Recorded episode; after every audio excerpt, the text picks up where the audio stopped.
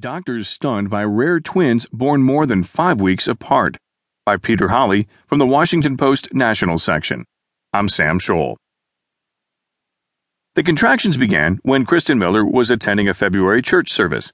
By the time she got home, the Jefferson City, Tennessee woman told NBC affiliate WBIR her water had broken and she knew her baby was in trouble. Miller was only 22 weeks pregnant at the time, the station reported. She called me hysterical, her husband, Ian Miller.